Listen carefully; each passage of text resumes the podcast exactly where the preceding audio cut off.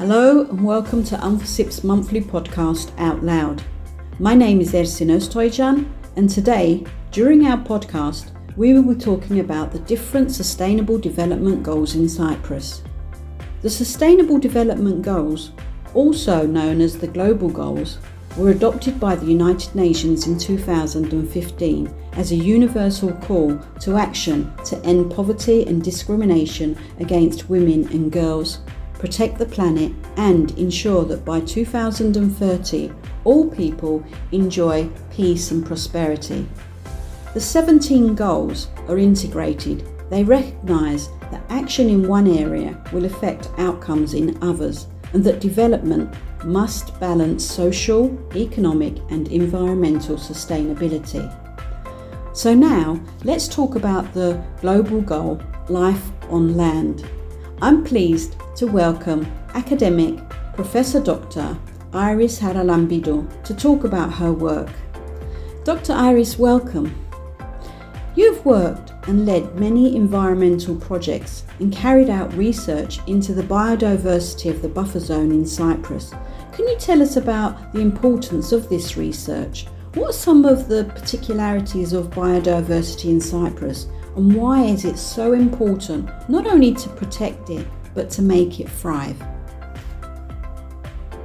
Okay, good morning, Ersin. Many thanks for inviting me to your podcast, to this program. As you've mentioned, I've been involved in various environmental projects in Cyprus. Uh, one of the most enjoyable one, I must say, was when I was cooperating with my colleague, Professor Salih Gücel from the Near East University and also with Dr. Nicholas Giraud, who used to be working for UNDP. We actually conducted a study of the biodiversity in the buffer zone and uh, first of all, the biodiversity of Cyprus is incredibly important because there are various uh, areas globally that are called biodiversity hotspots, and that's where a lot of uh, biodiversity may be found.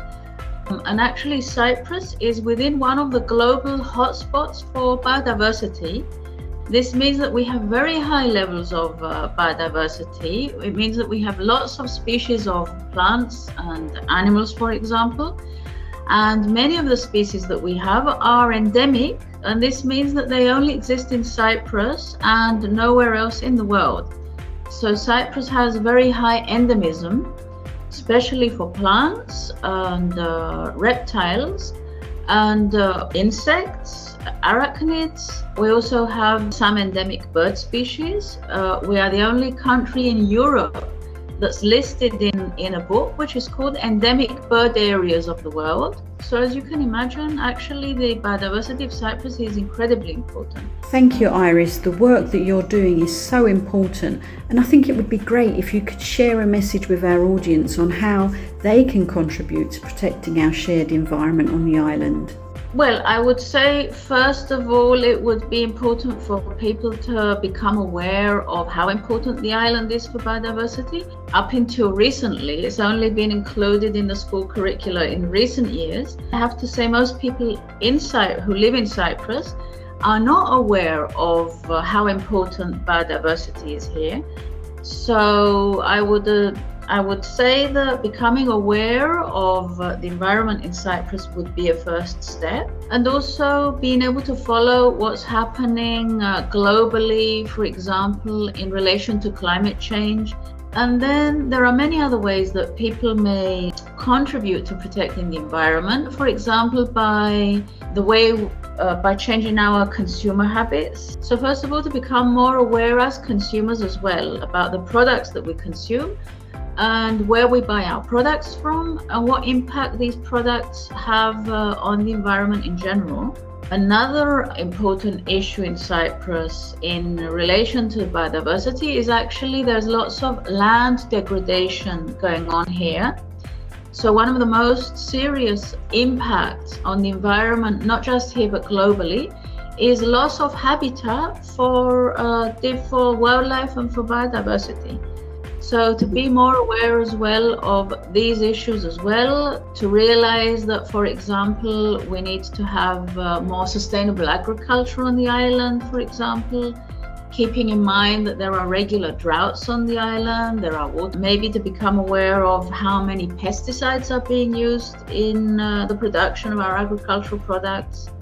So basically, it's, it's, becoming aware of what's going on on the island and globally and making wiser decisions about the products that we use and also about how we dispose of those products at the end yeah educating yourself really to to become more knowledgeable about the entire yeah. issue really is the message i think knowledge is very important and once you're informed about something then you can take the action to help improve things that you're exactly. doing personally as an individual exactly and so to become aware as a consumer more aware of the products that we consume also, another way that people in Cyprus may contribute uh, to protecting the environment, there are various conservation organizations.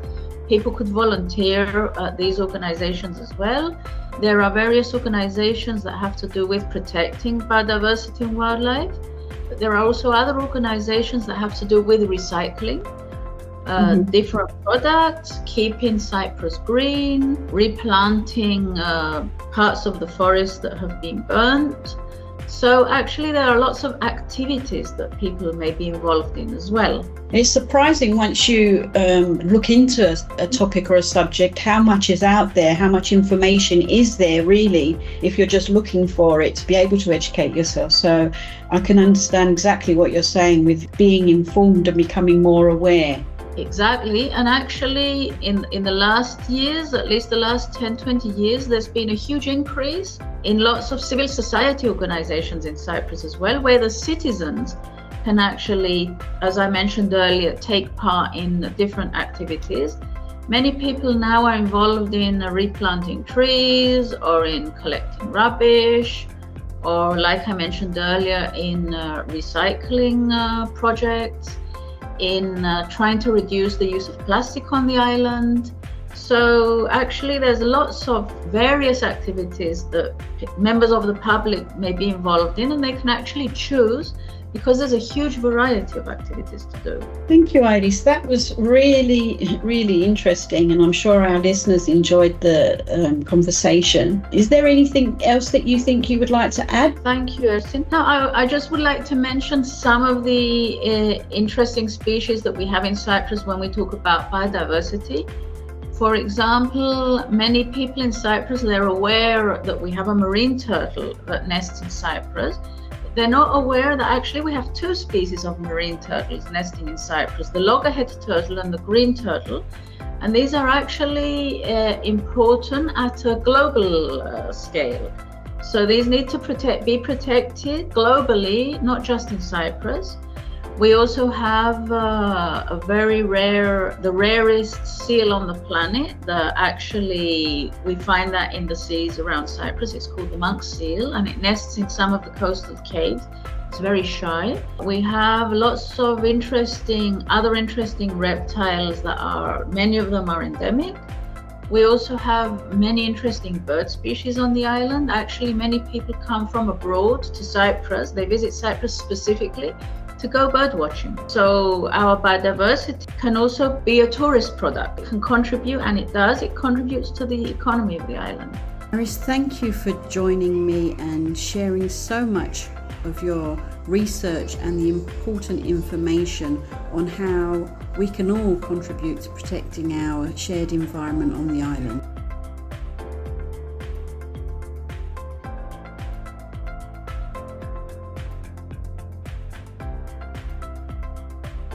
Life below water is a global goal, and the careful management of this essential global resource is a key feature for a sustainable future. So we've invited Meryem Özkan, who is a project officer at the Society for the Protection of Turtles, SPOT, to talk about their projects and their work to protect marine life and the coastline. Meryem, welcome. Hi, hello. SPOT is one of the longest established marine conservation organisations in Cyprus. So, Meryem, can you please tell us about the Turtle Project and how, as a project officer, you're working to protect the coastline? Marine Turtle Conservation Project is um, a project going on for 30 years now. We are in our 31st, very happy and proud. Um, it started in 1992 when one biologist at that time figured out there were marine turtles and he was aware that they were endangered. So he invited a few of the universities over to send some students to help collect data and see how we are doing with them.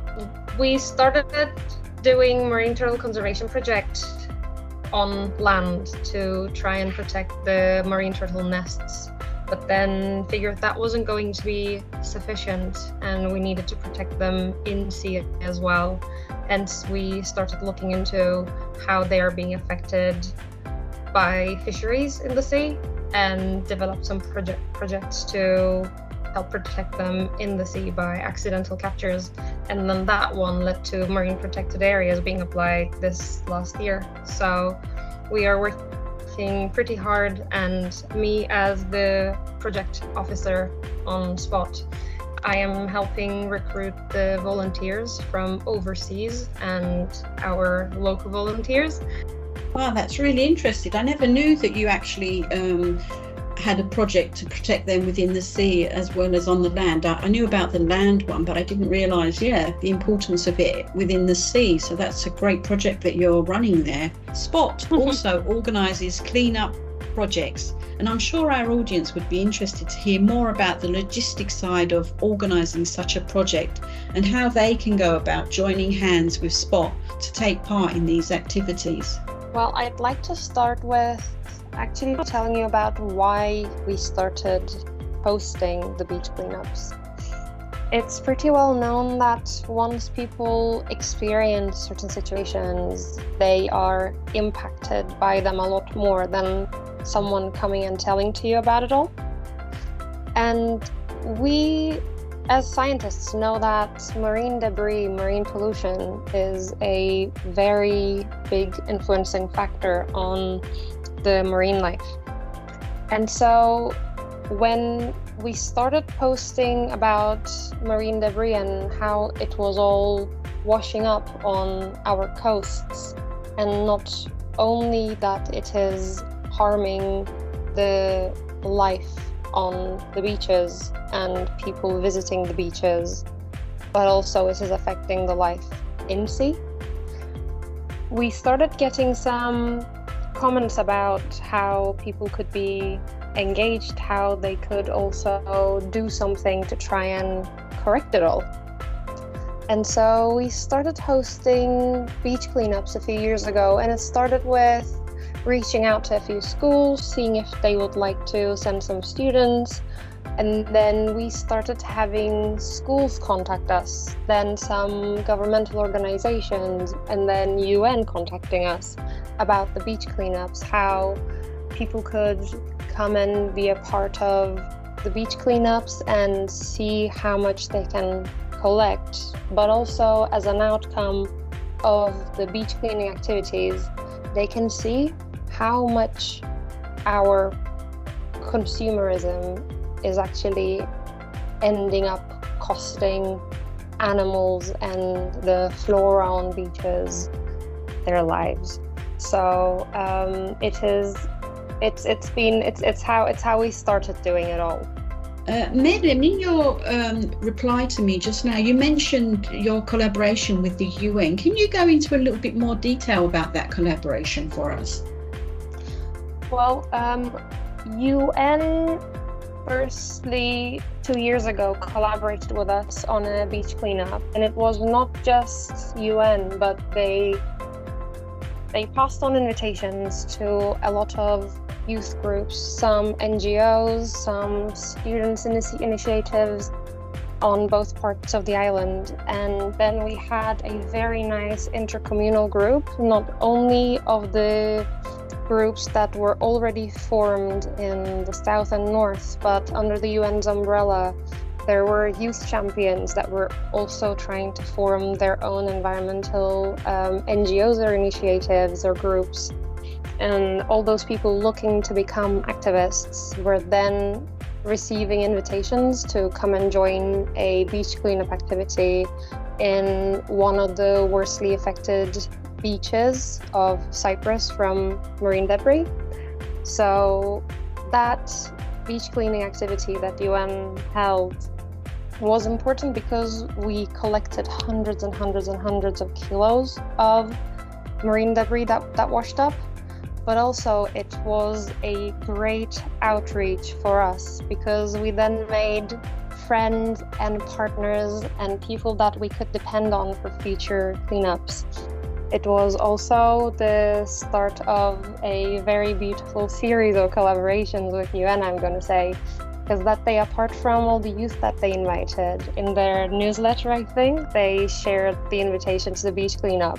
And one of the UN's military groups also joined us. And let me tell you, those guys clean beaches really well. And this year we held a second one of those beach cleanups. And once again, we cleaned up hundreds and hundreds of kilos of beach plastic, some glass, and also, unfortunately, both last year and this year, we've had some um, washed tar on the beaches. We collected more than 50, 60 kilos of tar during our cleanups as well so yeah that was that was how our un collaboration started and that's how they're going on now. It's, it sounds amazing and it's like um, a great platform to be able to bring the youth together and work together on the issues at hand. So well done for collaborating and working together. It's amazing. Yeah we are really happy that when UN wanted to collaborate with us and made the marine conservation efforts also an option for people to take the direction of within their umbrella, that made us really happy. Thank you, Malin. It was a pleasure talking to you. Thank you for joining us today. Uh, it was it was lovely being hosted by you, and thank you very much for listening to me. Let's talk to Tuğçe Demirsöz, who's a youth champion and LCOY coordinator. Tuğçe has joined me to talk about the Climate Action Global Goal and the role of youth in their work. Tuğçe, welcome. Well, thank you. Thank you very much. First of all, greetings to everyone tuning in to the Out Loud podcast. My name is Tuğçe Demirsöz. I study sustainable energy engineering at KTH, the Royal Institute of Technology in Stockholm, uh, Sweden. And I must say, it's a privilege to represent the passionate and driven youth of Cyprus, especially in these pivotal times when our island and all the world faces the pressing challenge of climate change. Thank you. Thank you, Tuğçe. Tuğçe, can you talk about the role of youth to address climate change on the island? As a former youth champion and LCOY coordinator, uh, as you know, LCOY Cyprus, I have the unique opportunity to witness firsthand the dedication, um, innovation, and adaptability of Cypriot youth in their commitment to environmental preservation and sustainable living. We believe in productive participation, and we know that the challenges we face can be tackled if we act together. And then I would like to express my appreciation to UNFICYP for giving the youth of Cyprus a platform to share our perspectives, concerns, and most importantly, our solutions. So, uh, when we look at the United Nations Sustainable Development Goals, it resonated deep with, uh, deeply with us. And of course, the goal 13, as you mentioned, the climate action, holds a special place in our collective efforts. Um, as we know, the climate change isn't just a global issue, it's deeply personal to many of us. So, uh, given that Cyprus, with its unique geography and biodiversity, stands at crossroad and we have seen the impacts of the rising temperatures uh, changing rainfall patterns and um, increasing climate climatic events as you know. But uh, what inspires me every day is how our youth are not waiting for change uh, we are actually catalyzing it as you know with our uh, conferences with LCOY Cyprus uh, 2023 and uh, 22 last year so LCOY specifically means a local conference of youth, which is an event that precedes in the annual international conference of parties, COP, aka COP, organized under the UN framework of Convention of Climate Change. So, what our purpose in this, of course, as you asked, uh, what is the role of youth in climate action? We are trying to gather young people to discuss climate related issues formulate position papers and proposals to represent youth, per- youth perspectives, and provide a preparatory platform for young delegates attending to COP or uh, the Global COY. So uh, this is what we do. Thank, thank you, Tuğçe. But what I can say, as I said, like Cyprus is impacted heavily by the climate change. Of course, this is like an island nation in the Eastern Mediterranean Sea. We have a custodian role to inform and to to go further to uh, protect our climate and environment. So what we do, uh, as as I have said, uh, we have seen the impacts of the rising temperatures, changing rainfall patterns, and increasing climate events. So, what we do to prevent this uh, from local tree planting initiatives and beach cleanups drives to we drive to educate our peers about sustainable living practices and advocating for green policies. Our youth are the front forefront of climate action in Cyprus actually. So our role is not just about activism, it's about collaboration, understanding, and mutual respect all across Cyprus. So, what we do, we aim to work together with uh, governments, businesses, communities, and of course, organizations like UNFICYP to create a sustainable future for all in our small island. So, yeah, uh, what we can, what I can say as a youth champion and LCOY coordinator, UNFICYP's support has been uh, instrumental in this journey by fostering dialogue between communities in Cyprus, providing resources and amplifying our efforts. So we're able to do at the end of the day, we believe that we, we were able to showcase the power of youth in this sense with our efforts with conferences about climate change and the beach cleanups and the tea planting initiatives, we try to let all the public know about the climate change or environmental issues in Cyprus. And of course, this whole partnership signifies a promising future for Cyprus and I believe personally a future where every individual, young or old, doesn't matter, plays a part in shaping our island's destiny. Yeah, I would like to encourage everyone in the island or everywhere in the world uh, to join us in this vital journey of climate activism. Of course, as we know, climate change is not a youth issue only, it affects all of us, but together with determination, unity, and the shared vision, we can build a very resilient, sustainable, and prosperous future for Cyprus and for all world. Oh, thank you, Tuğçe. That was a lovely message that you ended on. Thank you for yeah. joining me. My guests, Christina Dimiotou and Michaelis Pantelidis, have joined me to talk about their work, their upcoming London exhibition, and the Responsible Consumption and Production Global Goal, which is about ensuring sustainable consumption and production patterns, which is key to sustain the livelihood of current and future generations. Unsustainable patterns of consumption and production are root causes of the triple planetary crisis of climate change, biodiversity loss, and pollution. Christina is the director and coordinator of Fashion Heritage in Cyprus, and Michaelis is a fashion textile designer. Christina and Michaelis, welcome. Christina, can you tell us about the work you do and particularly the Fashion Heritage Project? Thank you so much for this invitation.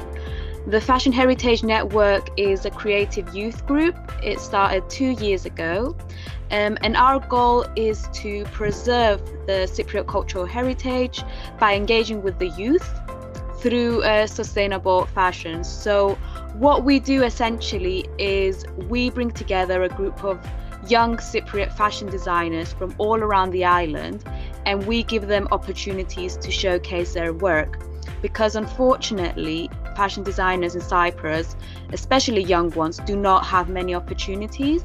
So we want to give them this opportunity, and we've given them a theme, which is Cypriot cultural heritage, because it's something that the youth across the island shares. And it's something that is very rich and unique. And we want to do our best to celebrate it and preserve it. And because young people have become more distant from their culture, we have found this more innovative and engaging way to attract their attention and make them interested in order to uh, fall in love with it and respect it in order to preserve it as well. So we ask our fashion designers each year to create new sustainable and zero waste fashion designs inspired by Cypriot cultural heritage. And each year these designs are presented at a fashion exhibition that usually happens in Cyprus in May,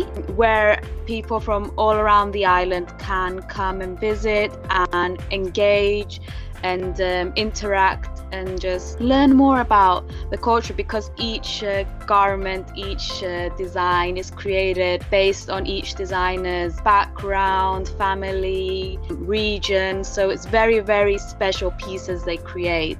So now our we used to have five fashion designers now we 10 fashion designers plus two visual artists so we have seen massive growth with our network and we're very excited for our future Thank you, Michaelis. Would you like to add to that, especially coming from the fashion text as a fashion textile designer?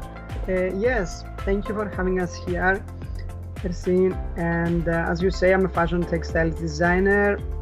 Uh, just Last year I was based in Italy. I was working in a company that we are producing textiles for other brands, and um, I had the blessing to work also in Amsterdam with the, uh, the first sustainable couture designer Ronald van der Kemp, where I started looking more into sustainability. Uh, fashion heritage actually inspired us to look at Cypriot heritage and to create pieces inspired from that as Christina says, it gives us a platform to showcase our work and to network with like minded people. And um, I would like to say also about the sustainable goal 12, as you mentioned before, like responsible consumption and production. That um, me as a designer, I produce scarves that are made out of recycled plastic bottles and I, pro- I produce them in the UK because we don't have the innovation yet in Cyprus to create textiles out of recycled plastic bottles. And that's a question that when people hearing that, they um, start thinking more about the materials of the clothes they buy at stores. So I think it's part of the education that we make them understand that it's possible to have textiles and clothes out of recycled materials. And I think it's pushing the industry in Cyprus to expand their research and create more materials. Yeah, thank you, Michaelis. That's very interesting. Um, do you have like a fashion show that you you have from the products that you produce? Uh, I showcase my work in the um, Revive exhibition in Cyprus, which is organized from Fashion Heritage Network Cyprus. And now I will show again in London, in organization again from Fashion Heritage Network Cyprus. Thank you. Christina, how was it to partner with UNFICYP? It was a pleasure working with UNFICYP for this um, exhibition, for the Revive exhibition, because as I mentioned before, it was an exhibition with more participants and we wanted to create even bigger impact and we we know that the UNFICYP goals for connecting the youth from all the communities in Cyprus and reinforcing peace, uh, peace building as well. Um, and as an intercommunal project, it's so important for us to work with organizations that promote these values as well. So it was important for us at our exhibition to work with UNFICYP and get the exhibition promoted all around the island so everyone feels welcomed and everyone can participate. And in the end, the exhibition was a massive success across the four days of the exhibition, um, which included also um, some workshops, uh, traditional embroidery workshops, upcycling workshops. Uh, we had a close up swap, a panel discussion focused on fashion sustainability. These are things that don't really happen on the island. To, so to have the support of UNFICYP that was amazing. And we also saw a massive increase of the visitors at the exhibition. So from last year, we only had 300 visitors, and this year at the Revive exhibition at the Gardens for the Future, we had 700 visitors. So we're the youth itself, the people who are coming to our exhibitions, are examples that people do want to change, um, and they're happy, like eager to learn more about sustainability, about their culture. So I know people think like we're just the minority of people who care because most young people do not like feel interested in the cultural heritage but our organization is an example to show that young people do want to engage with their culture because if they don't they know they're going to lose it so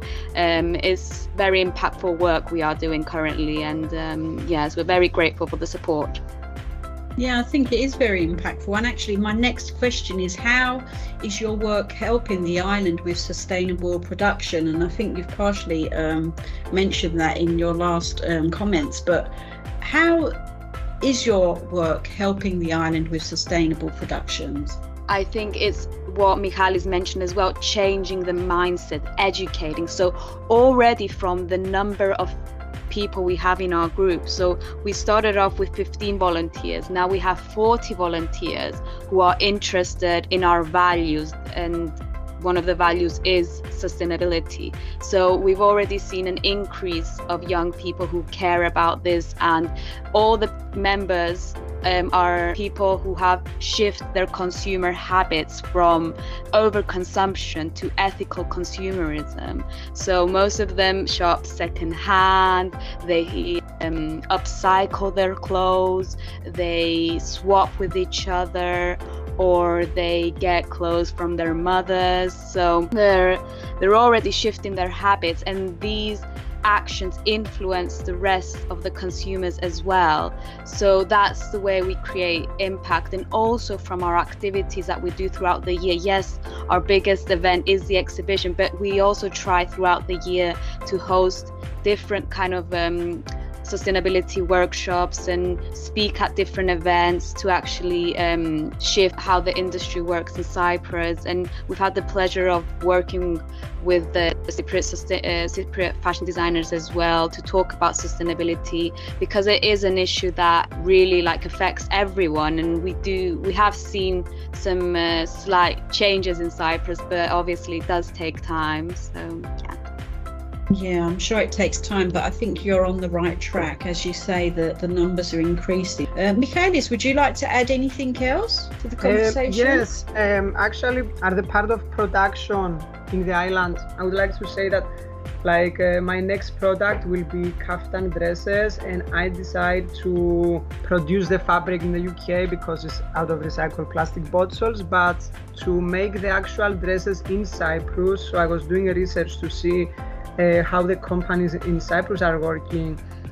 And uh, because I've been on both sides, I've been a cons- consumer, I've been a designer, and I've been also in the production rooms in Italy, and I know the pressure that people have. I decided to take a different road, and like even today, I had a meeting with them, and I say, I, "This is the number I want to produce. This is the deadline, but I don't want you to feel stressed about it. I, I want the, I want to focus on the quality I don't want you to work overtime in order to produce these pieces on time. And I was telling because I've been there and I I work under extreme hours through my career and I know how it's damaging your mental health and I don't want to do this to other people. So today I was like, let's do it slower. Let's slow down. Let's just okay, don't make this number, make this, but make it good one. Like enjoy it um, have fun while you're making it. This is a, this is important, and I think this energy it transfer uh, transfer into the piece of clothing, and people feel it. I don't mm-hmm. want anyone to suffer in order to create fashion. Like fashion is fun, fashion is our passion, and I don't want people to damage their mental health in order to produce things. Mm-hmm. Thank you both for joining me. That was a really interesting um, conversation, and I'm sure our audience enjoyed it too. Is there anything else you'd like to add before we leave? Um, I think one thing is we want to leave um, everyone with some uh, some tips on how to be more like more sustainable regarding fashion because I think that's like the first step when someone wants to change because it's not an easy shift. It's not easy not to buy from fast fashion. So um, I think we want to recommend to everyone to to support local brands, to support um, small brands as well. And in reality, like um, fast fashion should be your last option. You should try secondhand upcycling. If you have something and you don't like it, maybe take it to a seamstress, change it. Uh, we just really want to reduce textile waste, which is a massive issue in Cyprus. So um, I think you just need to buy less, buy better, and make it last. Um, and the second thing um, I would like to mention is obviously our uh, upcoming exhibition in London. So we've had the honor um, to be invited to showcase our Revive exhibition at the Cyprus High Commission in London at the end of September. The exhibition will open on Tuesday, 26th of September and it will be open until the 5th of October from 10 a.m. till 3 p.m., not including weekends. And yes, we hope to see everyone there to promote our culture and our fashion designers to the rest of the world. Thank you, Christina, and good luck with the exhibition. Now let's talk about the global goal gender equality. Gender equality is not only a fundamental human right, but a necessary foundation for a peaceful, prosperous, and sustainable world. UNFICYP's Gender Affairs Officer, Lauren McAllister, has joined me to talk about this goal. Lauren, welcome. Thank you, Ersin. Thanks for having me. Lauren, how is UNFICYP advancing women's participation within the mission and with partner organisations? Sure. Um, first, I'll speak to how UNFICYP advances women's participation and gender responsiveness within the mission uh, before going on to how we do so with our external partners. So, in general, the principle of women's participation across all of the areas of the mission's work is very significant to to how we uh, approach our operations. One thing I think that we have to recognize when it comes to women's participation is not only about ensuring that women are there and that they uh, have their rightful place within the areas of our work, but that their perspectives and their concerns and their viewpoints are able to influence the way that we actually conduct our operations. Um, underlying this is the, sort of principle that nothing that exists in our societies is, or in our operations, are, are, are void of gender issues. We all come at our experiences from our, our particular socialized experience. So, how we are impacted by our, our gender roles is very significant. So, for the mission, it's very important that we look at uh, women's participation and women's perspectives in all areas of our work. That's through employing a gender mainstream perspective. So, looking at all of our um, actions, our activities, our the way in which we uh, conduct our our, our day-to-day uh, work from how it impacts men and women. And the second step there is that if we see that it doesn't have uh, similar impact we need to take steps to make sure that we are reducing any unintended barriers to women's active participation. So really looking at how the women within our peacekeeping mission are able to equally and meaningfully influence the way in which we conduct our work. That goes from everywhere from how we integrate uh, a gender perspective in our reporting to how we uh, challenge stereotypes and, and gender norms in our campaigns and communication strategies. Um, to to the issues that we actually address in the way in which we conduct our operations. So really taking a broad approach to um, how we uh, conduct operations that are equally influenced by men and women. When it comes to the work that we do with external partners, you know, women have historically been underrepresented in decision making roles, not only in Cyprus, but across the world. And so we really look at how, um, and in particular in our intercommunal work, we can support platforms that allow women's perspectives on issues around peace and security to to be able to be heard and, and to influence the, the overall discourse on peace and security. When we speak to women, we often hear that their their concerns, their needs, their worries, their aspirations um, may differ from those of men. And, and in particular, of, of those who often have decision making roles. And so we really try to allow the space and support the, the space that allows women's perspectives to be heard. Now, that's one area in which we work with external partners. Another area, uh, in order to really broaden who we engage with on, on women's participation, is to look at is issues of shared concern uh, for women. So, thematic areas that may be of consequence that we hear um, are significant to women, and then bringing them together based on those issues of shared concern. Uh, so, trying to create platforms where they can really deliberate, discuss, engage with one another on issues that matter to them. In the past couple of years, we've also really expanded our work with young people on, on women's participation. Uh, because as we know, you know, uh, uh, concepts around gender and, and, and gender identity and gender equality are not fixed, but rather they are very much influenced by uh, generational issues, social issues, and whatnot. So we really want to create also spaces where young people can engage on issues around women's participation as they see uh, fit. And so we really look at uh, broader issues that that young people are bringing to, uh, to us and, and try to uh, be responsive to the way that they position gender equality. So those are just some of the ways in which we really try to advance the women, peace, and security agenda and and make it something that becomes integrated into all aspects of our work. Thank you, Lauren. Also, can you tell us about the importance of increasing women in peacekeeping operations? Absolutely.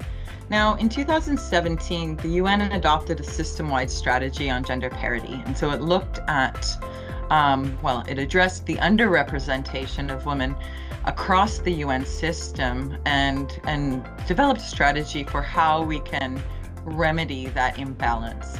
The following year, a uniform gender parity strategy was also adopted, looking at specifically um, the particular ways in which women were underrepresented in the military and police components. And so, given that in a peace operation such as ours, military and police are uh, quite a, a large demographic of our personnel, this is of particular importance to us.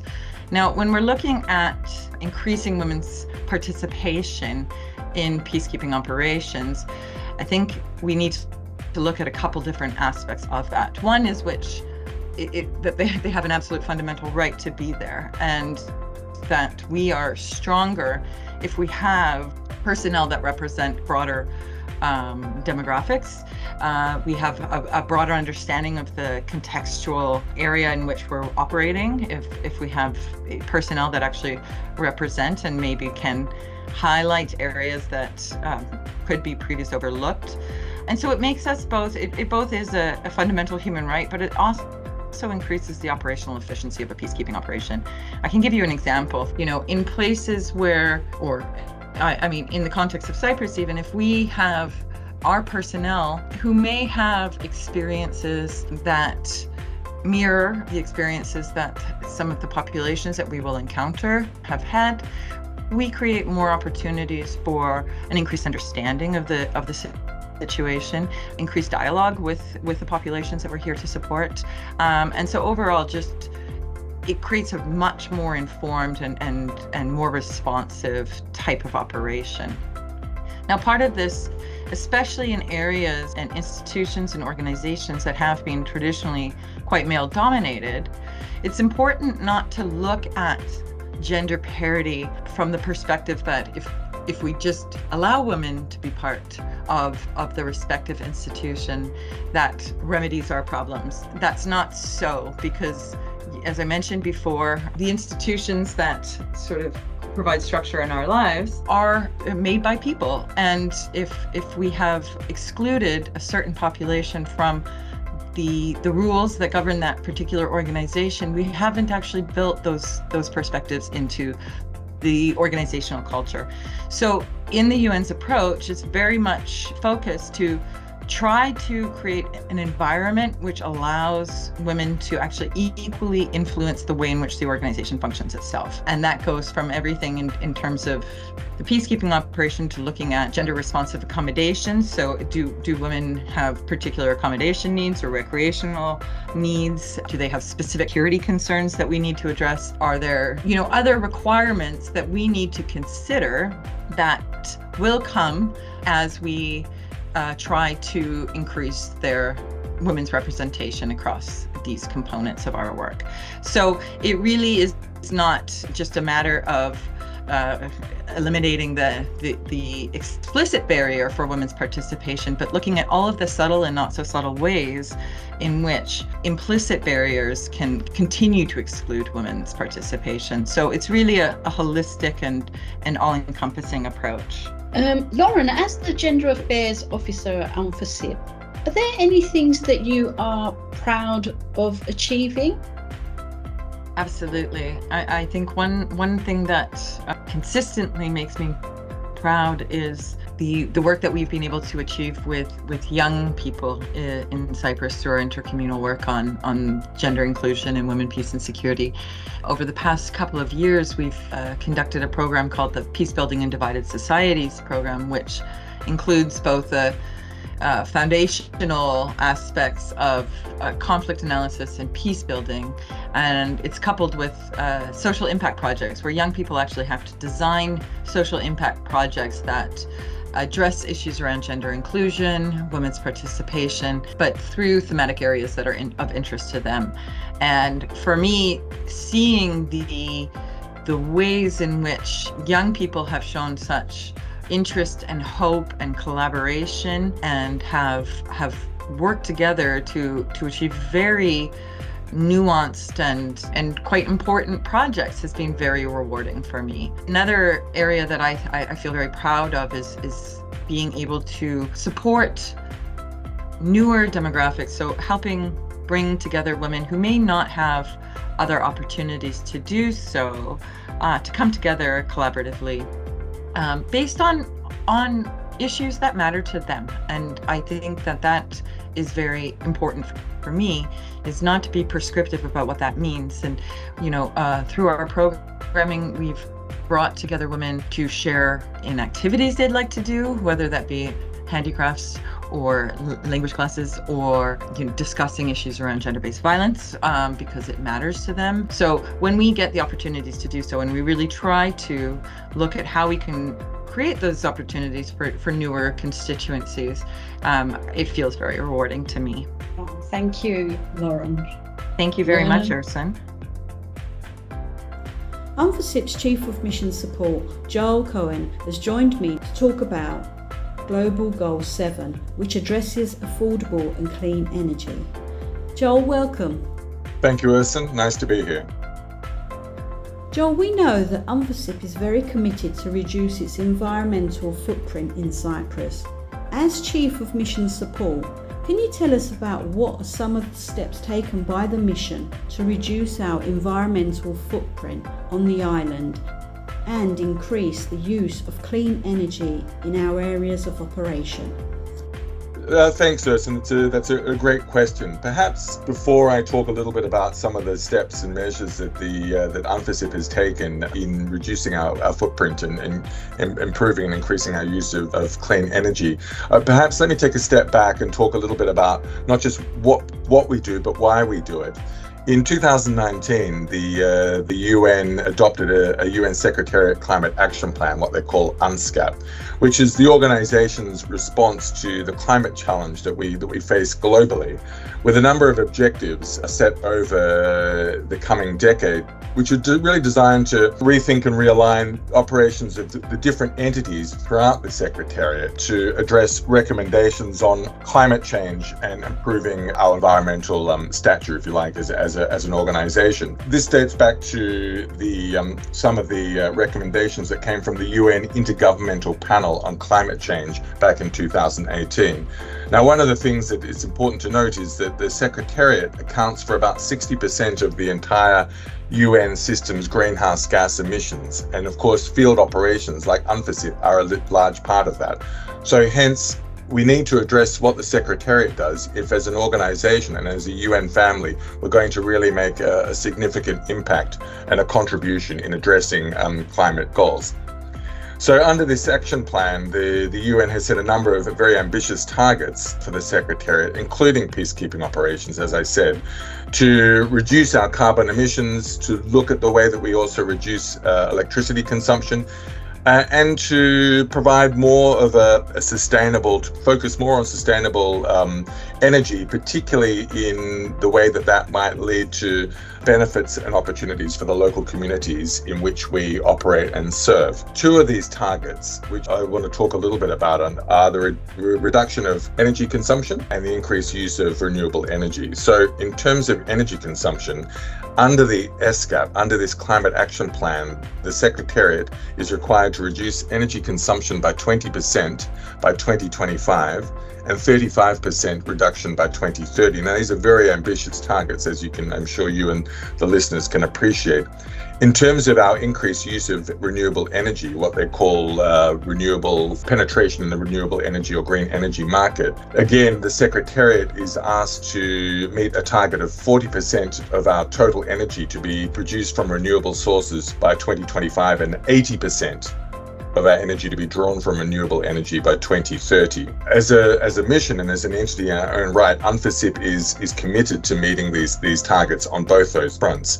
Needless to say, it's they are ambitious, as I said, extremely uh, ambitious targets. And based on our current modelling, we will be certainly have a lot of work ahead of us if we're going to try and meet the the target, that particularly the target of renewable energy, uh, 80% renewable energy by, by 2030. At present, we're probably around the heading for a target of, of about 60% by that date, which means that we have additional work ahead of us to meet those goals. At present, the current consumption of proportion of, of energy drawn from renewable energy sources in UNFICYP is 26%. Now, that might not seem like a lot, but that's actually, in, in a short period of time, we've actually made very significant gains in, the, in this area. And I am proud to say, on behalf of the UNFICYP team, that we are probably the leading peacekeeping operation on that particular front in terms of what we've done and in, in, in reaching that target. Obviously, 26% is not uh, 40% and it's not 80%. So we have it's a strong foundation that we've that we've uh, that we've made. But obviously, uh, as I mentioned before, we have a lot of work ahead of us. In terms of what we have done in this, particularly in, in reaching this goal, we have have done a, great deal in terms of in terms of in the in, in the mission footprint itself. We already have a number of photovoltaic plants that we've established um, throughout the mission area, both in HQ in, in Nicosia, but also in the, in the sectors. And we continue to invest in infrastructure to promote um, and to accelerate this transition to renewable energy going forward. At the same time, we are working with local partners, both through the government uh, as well as energy providers, to um, to purchase green energy and renew and energy that's derived from renewable sources through commercial means. So this is it's a multi-pronged uh, effort, if you like, and a multi-pronged focus that the mission is pursuing um, and will continue to pursue going going forward.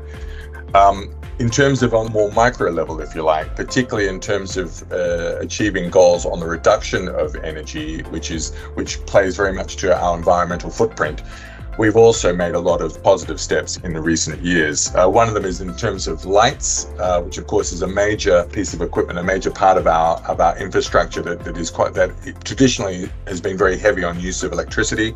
We've been uh, replacing lights, both lights within buildings, but also outside lights, security lights, street lights, etc., throughout all mission locations with photovoltaic LED lights. And these are not only obviously draw, drawing electricity from uh, renewable sources, but but also um, lead to a far greater, far less, I should say, and operate on, on far less electricity. So, again, much more energy efficient and again, works in uh, in supporting our environmental footprint reduction of our environmental footprint goals.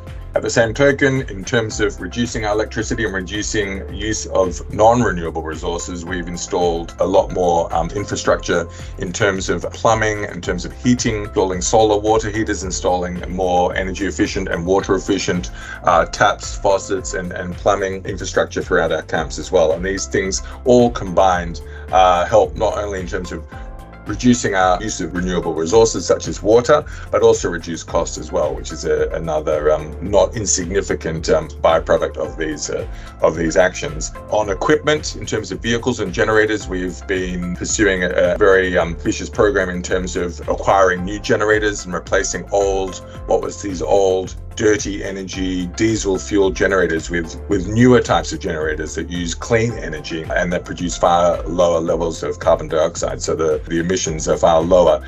On the vehicle side, we've been replacing uh, diesel vehicles and older vehicles with hybrid vehicles, which of course are far more energy efficient, uh, as well as some of those vehicles with uh, uh, also replacing them with, with diesel petrol vehicles, but what we call uh, far lower emission engines. They're called uh, Euro 6, which again are far more fuel efficient, but also produce far less carbon dioxide. So again, benefiting the local environment in two ways: less fuel and less less emissions in the in the community. We do look at further increasing the number of those hybrid and lower emission vehicles, as well as looking at procuring electric vehicles. And that's something that we are actively looking at as, as we speak. And as the infrastructure to support electric vehicles um, and as the technology continues to in, improve, we feel confident that we'll be able to mainstream that and look at that more closely and bringing those electric vehicles into our fleet in the coming years. Really, I'd say probably in the next 12, 24 month period. So they're basically some of the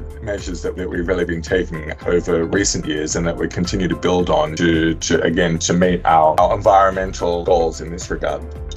Thank you for sharing the mission's positive measures to reduce our environmental footprint on the island and increase the use of our clean energy. I'm sure our audience also enjoyed the conversation.